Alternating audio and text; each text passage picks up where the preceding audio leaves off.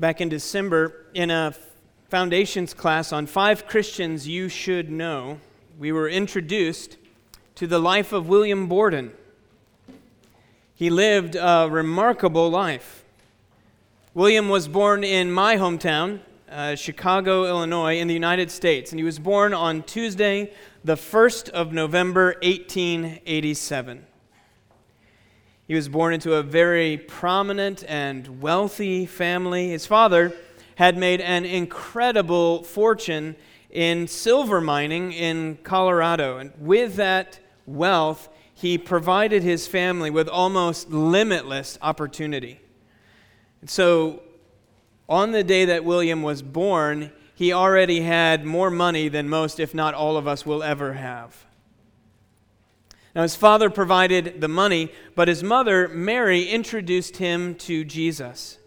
She was born again through the preaching of the gospel that she heard at the Chicago Avenue Church and immediately began bringing her four children along with her. And so, as William grew older, his family spared no expense to give him the very best education money could buy. And as a, capstone to his secondary school learning, his parents purchased a trip around the world by boat. It was a graduation present for him. They hoped that by broadening William's perspective on the world that this would fuel his higher education ambitions. But instead, it filled his heart with compassion for a lost world, for perishing souls, dying without the knowledge of the gospel of Jesus Christ. His father sent him to Yale University, hoping that an Ivy League education would reorient his son's passions back toward the business world, to making money.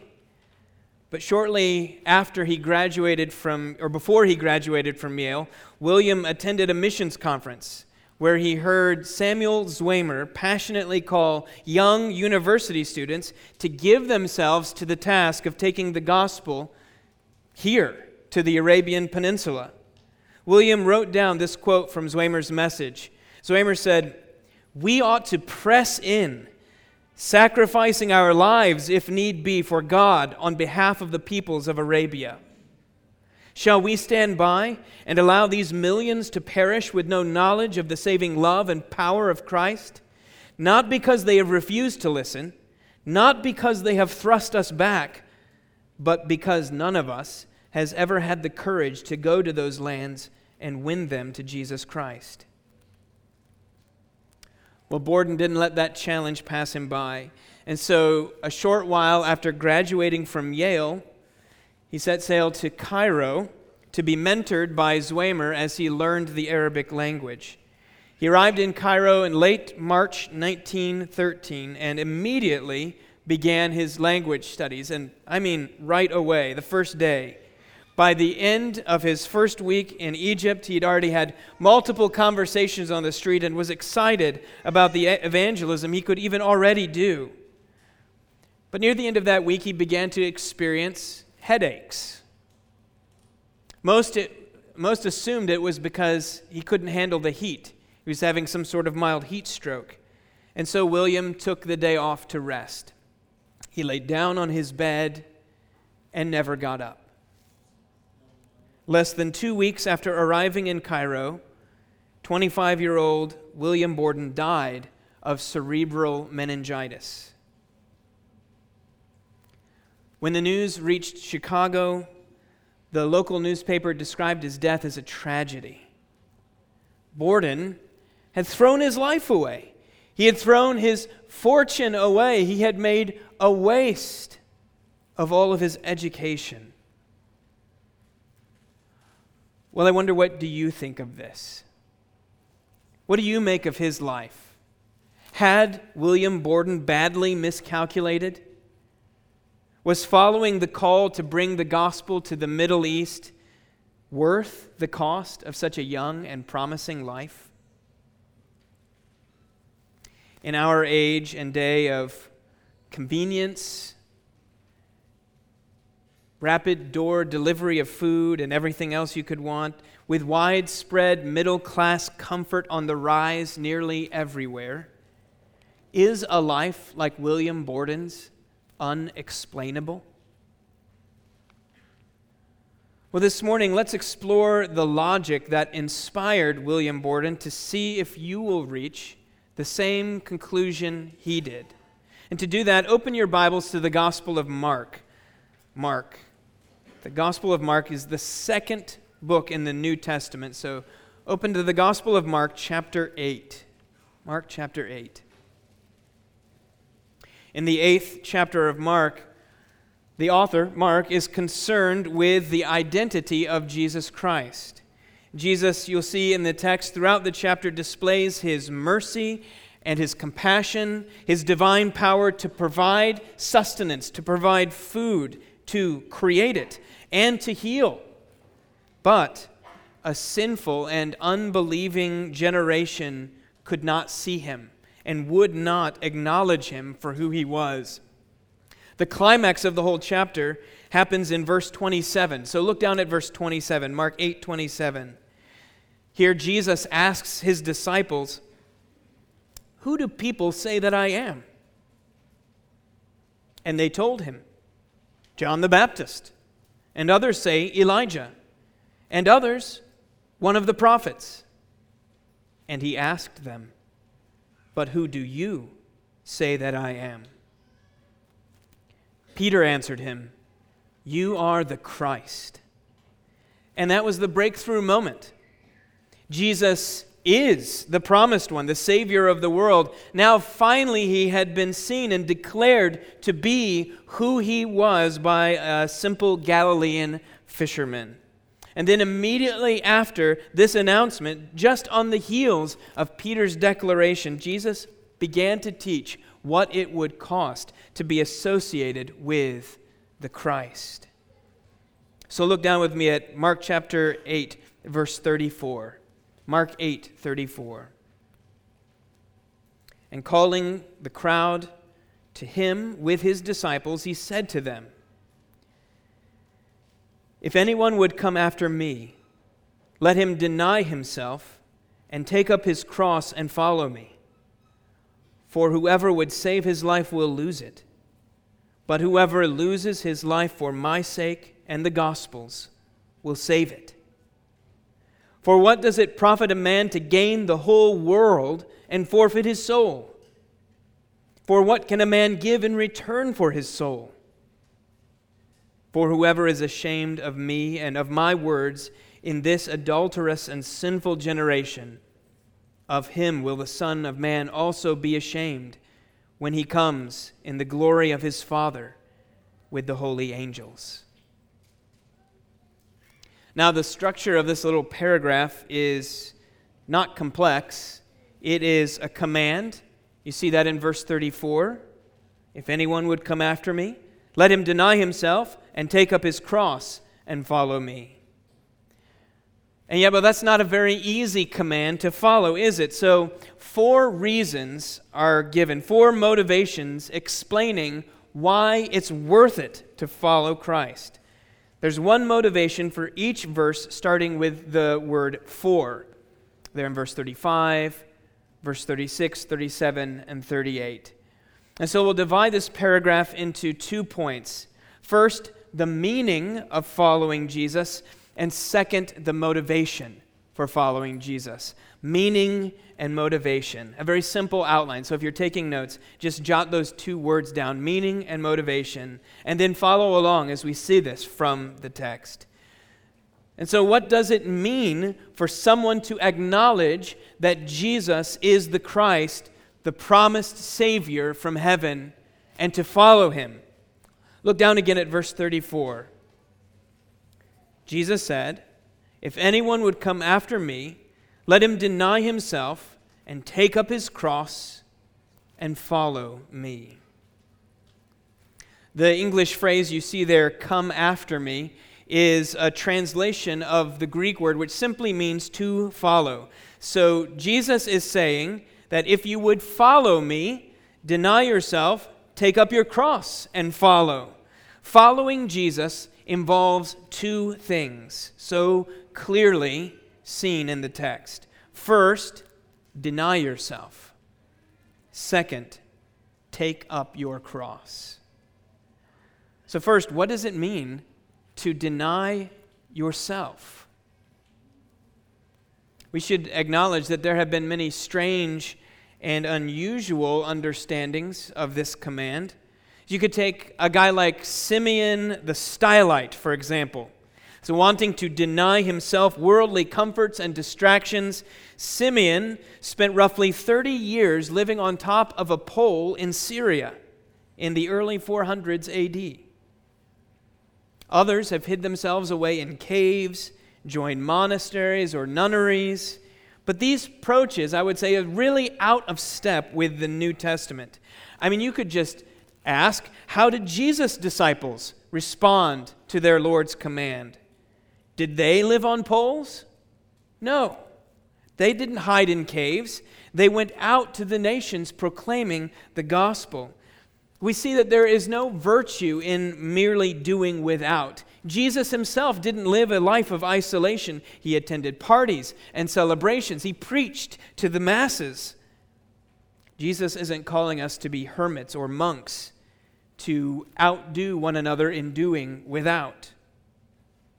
No, instead, we see that to deny yourself is to acknowledge that the universe does not revolve around you.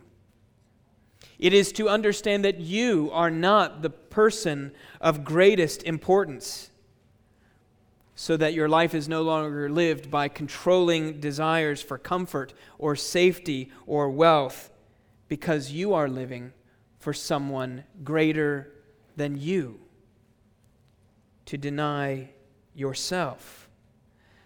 So it begs the question, my friend, what is your aim in life? What do you hope the ultimate outcome will be for you? We should understand the truth of Scripture that living to satisfy yourself will not bring you closer to God. The way to follow Jesus is to deny yourself. To live for yourself will lead you farther away. But to deny yourself means to reject the idea of living for what's best for you, for what's best in terms of what the world could give you, what the treasures and temptations of Dubai could provide for you. It is to give yourself up to Jesus, to follow him as the Christ, the Savior, King of your life, to acknowledge that he is the person of greatest importance. So you should follow him, even if that means you have to take up a cross. And that's the second part of Jesus' command. If anyone would come after me, let him deny himself and take up his cross. In ancient times, the Roman government used the cross, crucifixion, as a cruel and horrible instrument of torture and execution.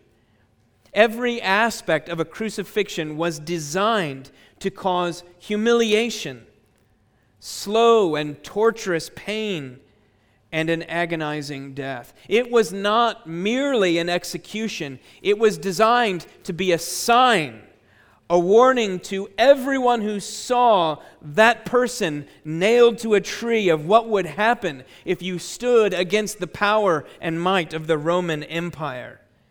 And so victims of crucifixion were stripped of their clothes. Then they were nailed through their hands and their feet to crossed pieces of wood. They were nailed to the wood so that they could be lifted up a living signpost, a dying signpost, a tribute to the power of Rome, so that everyone could watch their slow and painful death. So, to experience the cross was to experience the legal opposition of the government. It was to be exposed to great shame and unimaginable suffering, ultimately culminating in death. And all of this begs the question why would Jesus want to go there? Why would he aim the direction of his life toward the cross? I mean, he knew that that was where he was headed. Just look down again at verse 31. 31. Mark 8:31 and he began to teach them that the son of man must suffer many things and be rejected by the elders and the chief priests and the scribes and be killed. Why would the Christ want to go there? Well, the short answer is because we are broken.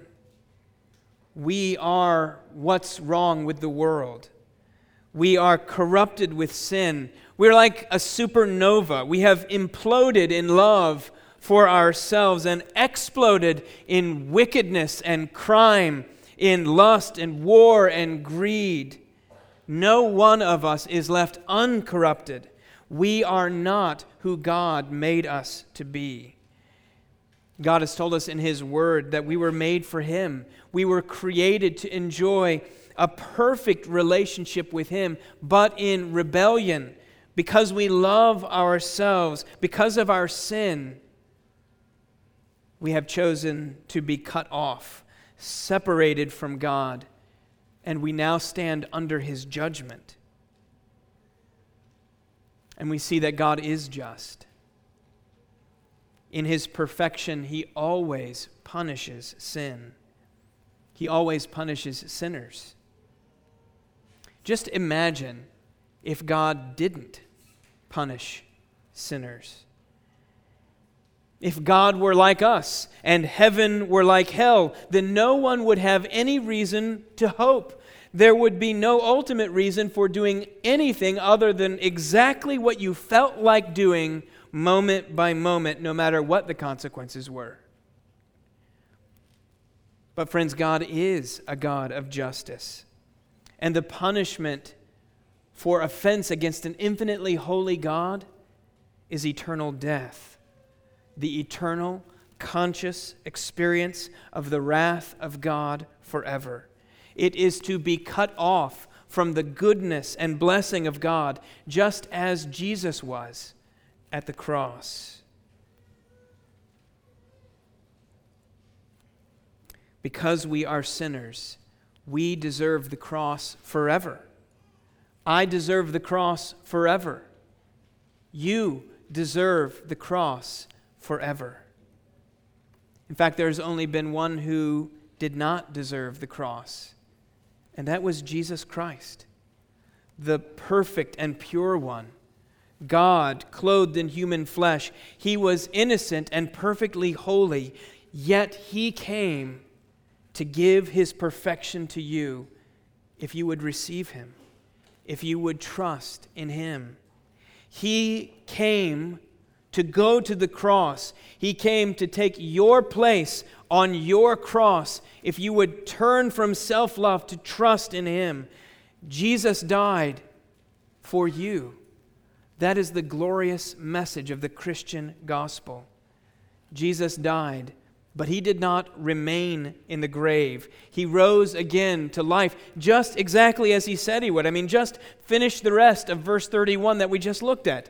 And he began to teach them that the Son of Man must suffer many things and be rejected by the elders and the chief priests and the scribes and be killed, and after three days rise again.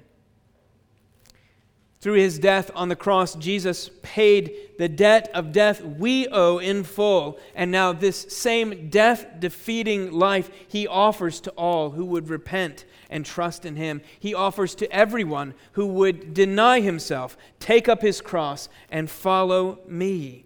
So, my friends, you stand here at the crossroads between living for yourself and following Jesus. And as you stand here, please listen very carefully to our second point this morning. Consider these motivations that Jesus gives. So, why should you make a choice like this? Why should you follow Christ? Here's the motivation. First, because there's something worse than losing your life. There's something worse than losing your life. Look down at verse 35. Mark 8:35. For whoever would save his life will lose it, but whoever loses his life for my sake and the gospel's will save it. So, what is worse than losing your life? Losing eternal life. Jesus is clear. He's not mincing words or speaking in riddles. If you give yourself to a life centered around you, if you pursue acceptance, comfort, success, ease as the ultimate goal of your life, if you give your heart to this world, you will lose you will lose eternal life. You will have embraced what God made and rejected the Lord of life who made it. Notice again that this isn't mere suffering for the sake of suffering. The aim of our following, our direction, isn't toward sorrow, but toward Christ. We are not following him to death, we are following him to everlasting life. If you turn from the natural self centered pursuits of the world to Jesus, you do that because you love Him and you love His gospel. And if you do that, you will have entrusted your life to the one who can safeguard it forever. Now, if you do that, the world may hate you for it. They may imprison you, they may demote you, they may despise you, they may tempt you to turn back, they may even kill you, but nothing can separate you from the love of Jesus Christ. Nothing. So, brothers and sisters in Christ, we know that we have someone truly great to live for. And yet, perhaps one of the biggest surprises in the Christian life is how difficult it is to recognize the power and the glory of Jesus.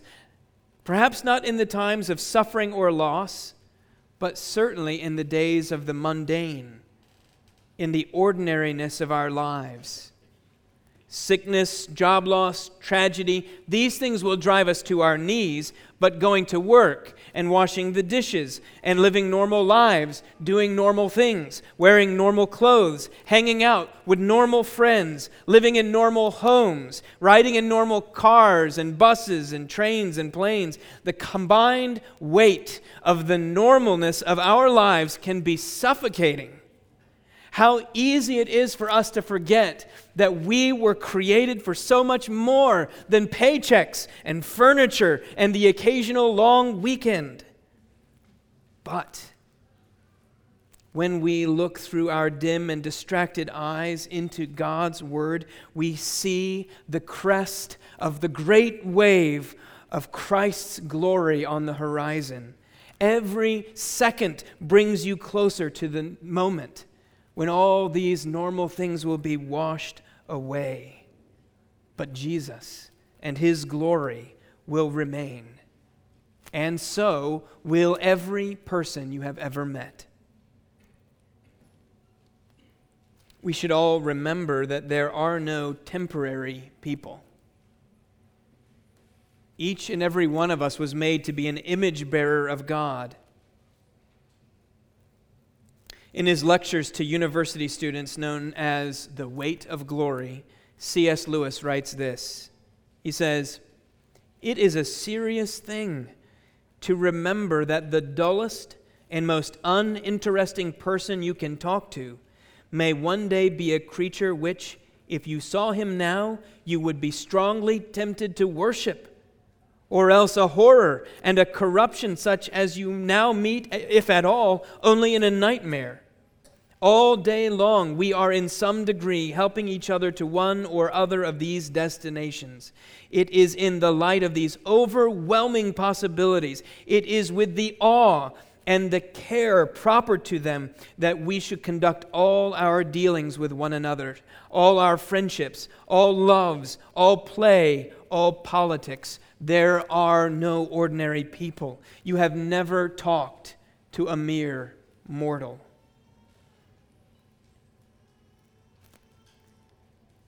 It's humbling to acknowledge, isn't it, loved ones, that you have given your life and love and obedience to Jesus Christ, and yet the ordinariness of life sticks to you like gum on the bottom of your shoe. I think one way that you might inject an awareness of eternity, an awareness of the kingdom of heaven into the mundaneness of your home or work or school life would be simply to do this take up your task of declaring the truth of Jesus to the immortal, perishing souls that you work with, live with. Make it your aim in light of the glory of Christ to speak of Jesus to a coworker or a neighbor or a classmate or a friend. Maybe you're saying to yourself, I, I can't do that. I'm no theologian. I wouldn't even know what to say. Well, I'd urge you just to remember this. Remember that the King of all creation came to us, born in a stable, lived on the road, and accomplished salvation through a cross. So, do you think that he couldn't work through you?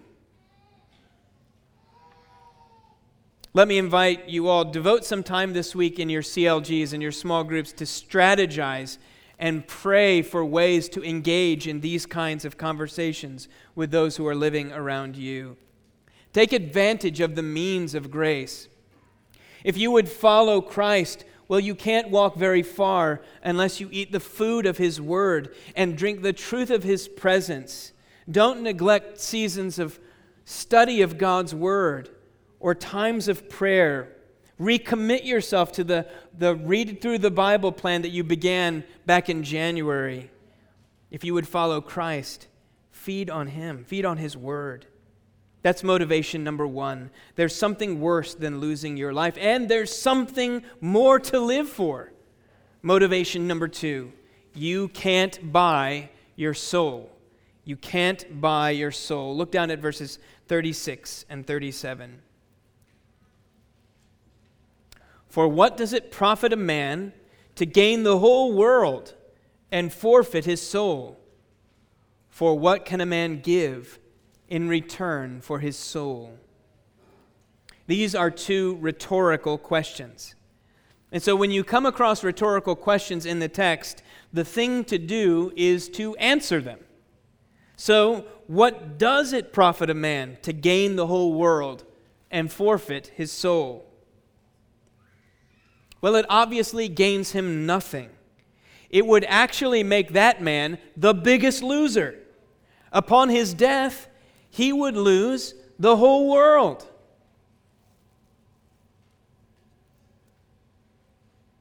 What can a man give in return for his soul? What's the answer? He can give nothing. You do not own your soul.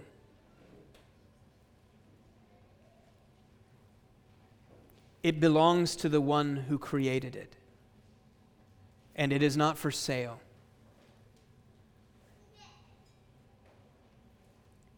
Last week, Elon Musk negotiated a deal with Twitter to buy your ability to tweet for $44 billion. $44 billion for Twitter.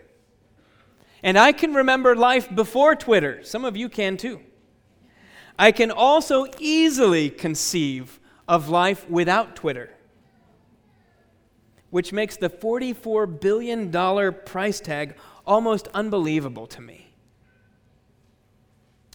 Of how much more value, then, loved ones, is one single, immortal, divine image bearing soul?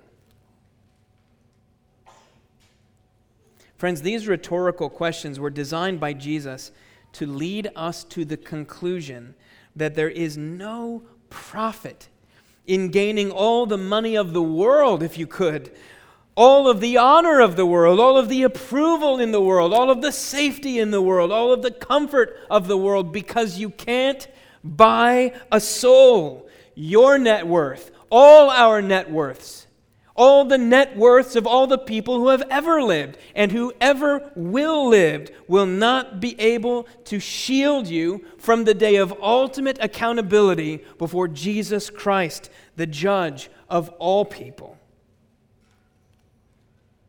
Which leads us to the third and final motivation. Third, Jesus is coming. Look down at verse 38. For whoever is ashamed of me and of my words in this adulterous and sinful generation, of him will the Son of Man also be ashamed when he comes in the glory of his Father with the holy angels. What does it mean to be ashamed of someone? Have you ever been ashamed of someone? It means you don't want to be associated with them. You don't want to be identified with them because that would make you look foolish. It would make you seem unacceptable to whatever society you were hoping to please. It would embarrass you.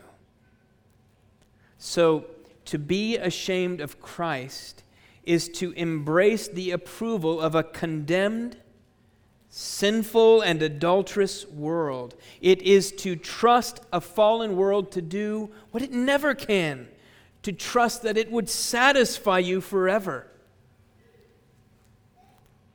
But this world will not last forever. This text is so clearly saying that the day will come when Jesus will bring history to conclusion the last day will come. And the exile of mankind from the presence of God, our separation from His all satisfying, glorious presence, will come to an end. For some, that will be a day of great joy.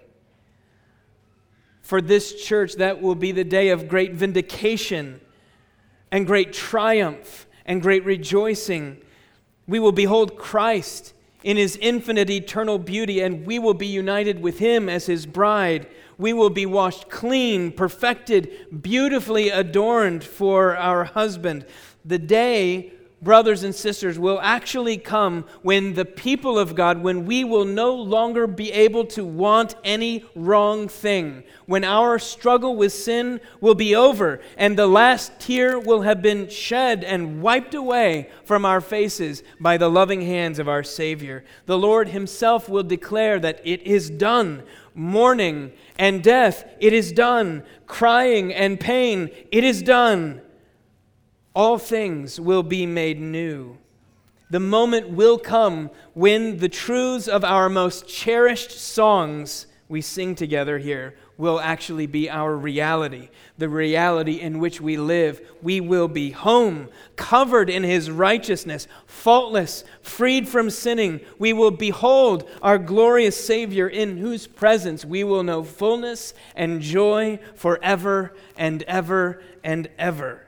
Listen again to our friend C.S. Lewis. He writes At present, we are on the outside of the true world. On the wrong side of the door, we discern the freshness and purity of morning, but they do not make us fresh and pure.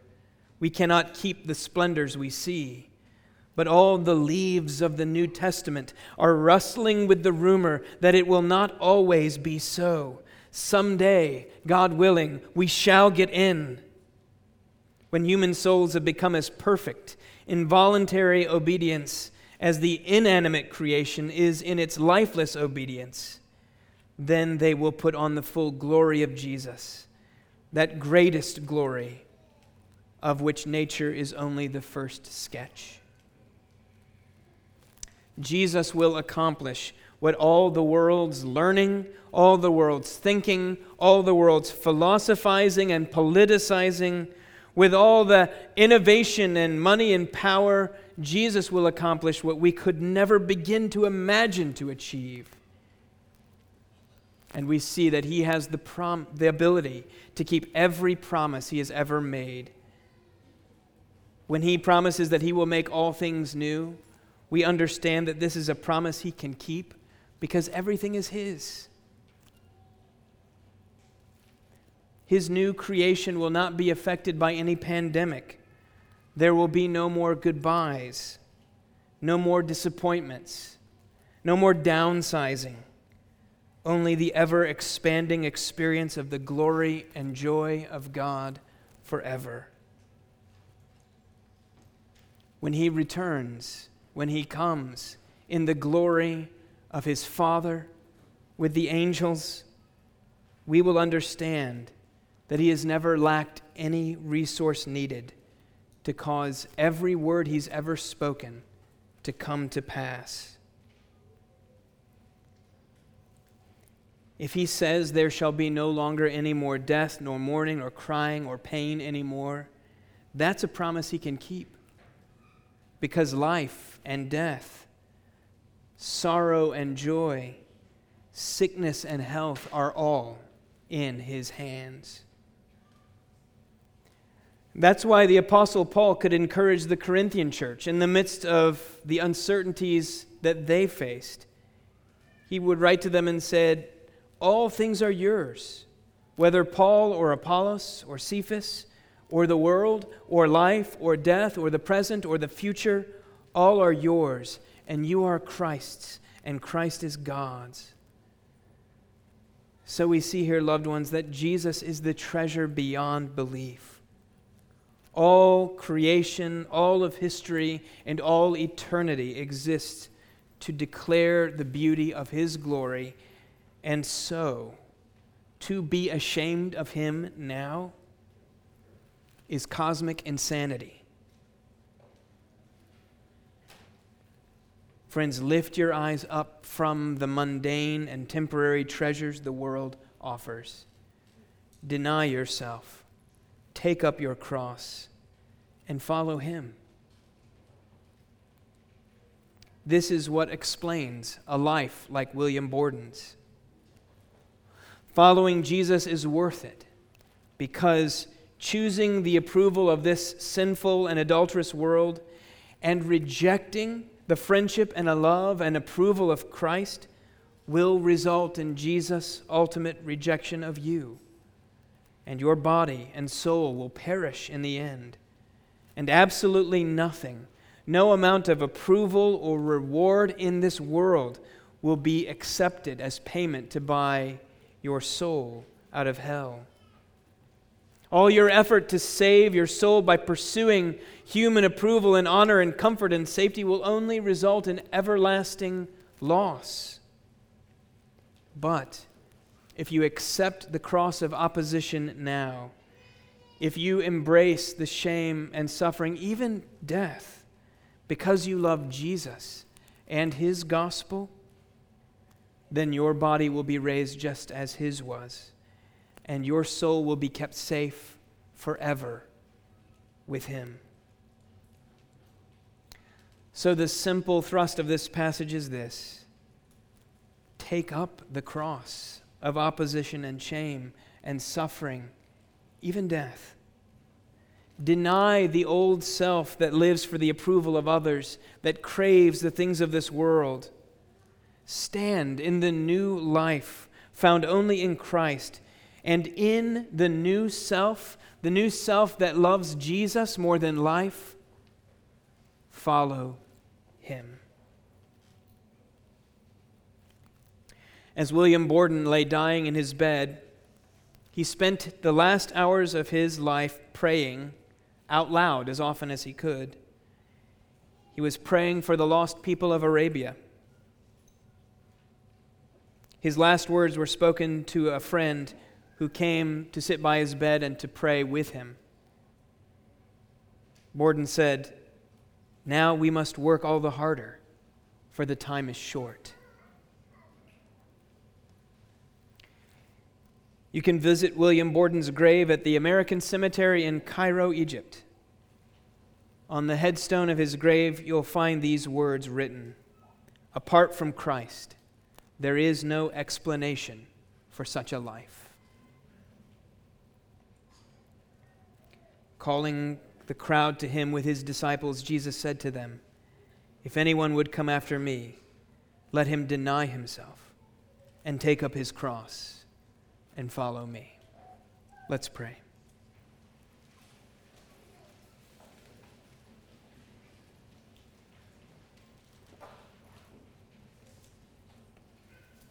Oh, Father, we do ask for your grace, for the work of your Spirit in our hearts, fueling and strengthening and increasing these desires the desire to follow you, to turn away from the treasures and temptations of this world, to refuse to give our hearts to them, and to choose to live in wholehearted obedience, love, and devotion to Christ who gave himself for us.